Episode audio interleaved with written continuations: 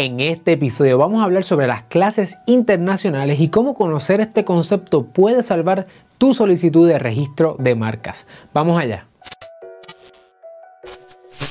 Saludos familia, yo soy el licenciado Alexiomar Rodríguez, fundador de Sidlo, y mi misión es ayudarte a establecer, crecer y proteger tu negocio. Por eso en este canal encontrarás contenido semanal sobre propiedad intelectual, empresarismo y la industria de entretenimiento. Si es la primera vez que nos conocemos y estás en YouTube, te invito a que le des like a este episodio, te suscribas a nuestro canal y le des a la campana para que no te pierdas ni un solo episodio. Y si nos estás escuchando en formato podcast, mantente en sintonía y déjanos un review en Apple Podcast que lo vamos a leer en los próximos episodios. Es común pensar que cuando uno tiene una marca, uno tiene la capacidad de prohibir o de evitar que otras personas la utilicen en lo absoluto. Y eso no es completamente cierto. Cuando estamos hablando de marcas, estamos hablando de alguna palabra, algún logo, algún signo, algún color, olor o cualquier distintivo que pueda ayudar al consumidor a identificar tu producto y tu servicio específico en el mercado, tenemos que hacer alusión a algún producto, algún servicio o alguna industria en la cual tú y tu negocio se desempeñan. Y de la misma forma ocurre cuando uno va a someter una solicitud de registro de marcas,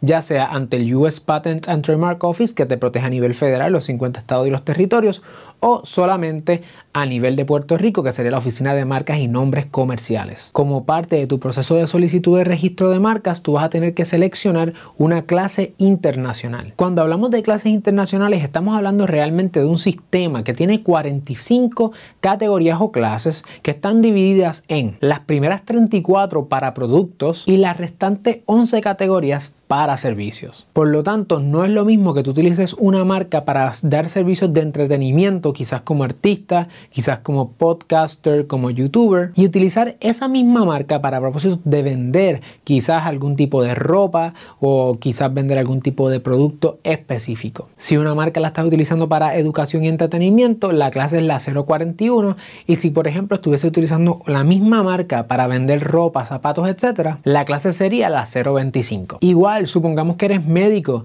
y también estás sometiendo una solicitud de registro para proteger alguna marca que tú utilizas como parte de tus servicios. En ese caso, la clase internacional sería la 044 y si vendieras como parte de tu negocio instrumentos médicos sería la 010. ¿Por qué esta distinción es tan importante? Esta distinción es importante porque es uno de los elementos que se considera a la hora de hacer el análisis de probabilidad de confusión y también por esa misma línea, cuando tú sometes una solicitud de registro de marcas, si tú seleccionas una clase internacional incorrecta, es posible que el oficial examinador, la persona que evalúa tu solicitud de registro de marcas, deniegue tu solicitud porque estabas una clase internacional que es la incorrecta y vas a perder el dinero que corresponde al filing fee de esa solicitud. Y hablando de dinero, ¿cuánto cuesta el filing fee por cada clase? Cada clase cuesta, dependiendo de dónde esté sometiendo la solicitud de registro, en Puerto Rico comienzan en 150 dólares cada clase y a nivel del US Patent and Trademark Office comienzan en 225 dólares cada clase. Por lo tanto, si una misma marca va a estar en más de una clase, tú tienes que pagar más de un filing fee y eso encarece el proceso de solicitud de registro de marca ciertamente porque además el abogado en este caso si nosotros lo fuéramos a hacer o cualquier otro abogado o abogada que lo trabaje no solamente va a hacer un análisis de la marca en una clase sino que también tiene que hacer el mismo análisis de esa misma marca en otra clase internacional ahora supongamos que estás en el proceso de someter la solicitud de registro de marca cuál clase internacional escoges.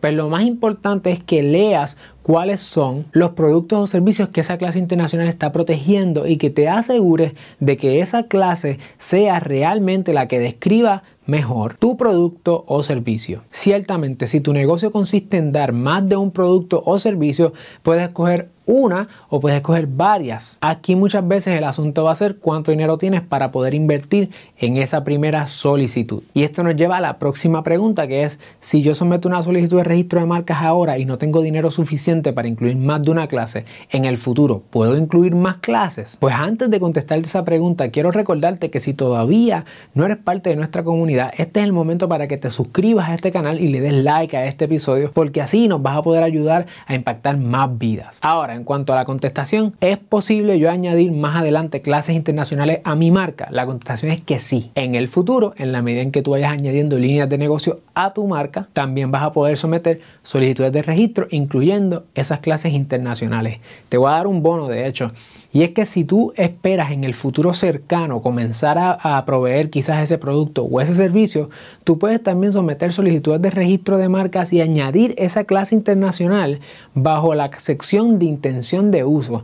Por lo tanto, una sola solicitud podría consistir de una solicitud bajo uso porque ya se está utilizando esa marca para, digamos, dar algún tipo de servicio y si en el futuro cercano vas a proveer o vas a vender algún tipo de producto, tú puedes añadir esa segunda categoría o esa segunda clase bajo la intención de uso. Si necesitas ayuda en el proceso de someter la solicitud de tu registro de marca, asegúrate de contactarnos. La información está en la descripción de este video. Y no olvides compartir este video para que otros también aprendan lo que tú aprendiste hoy. Nos vemos en la próxima.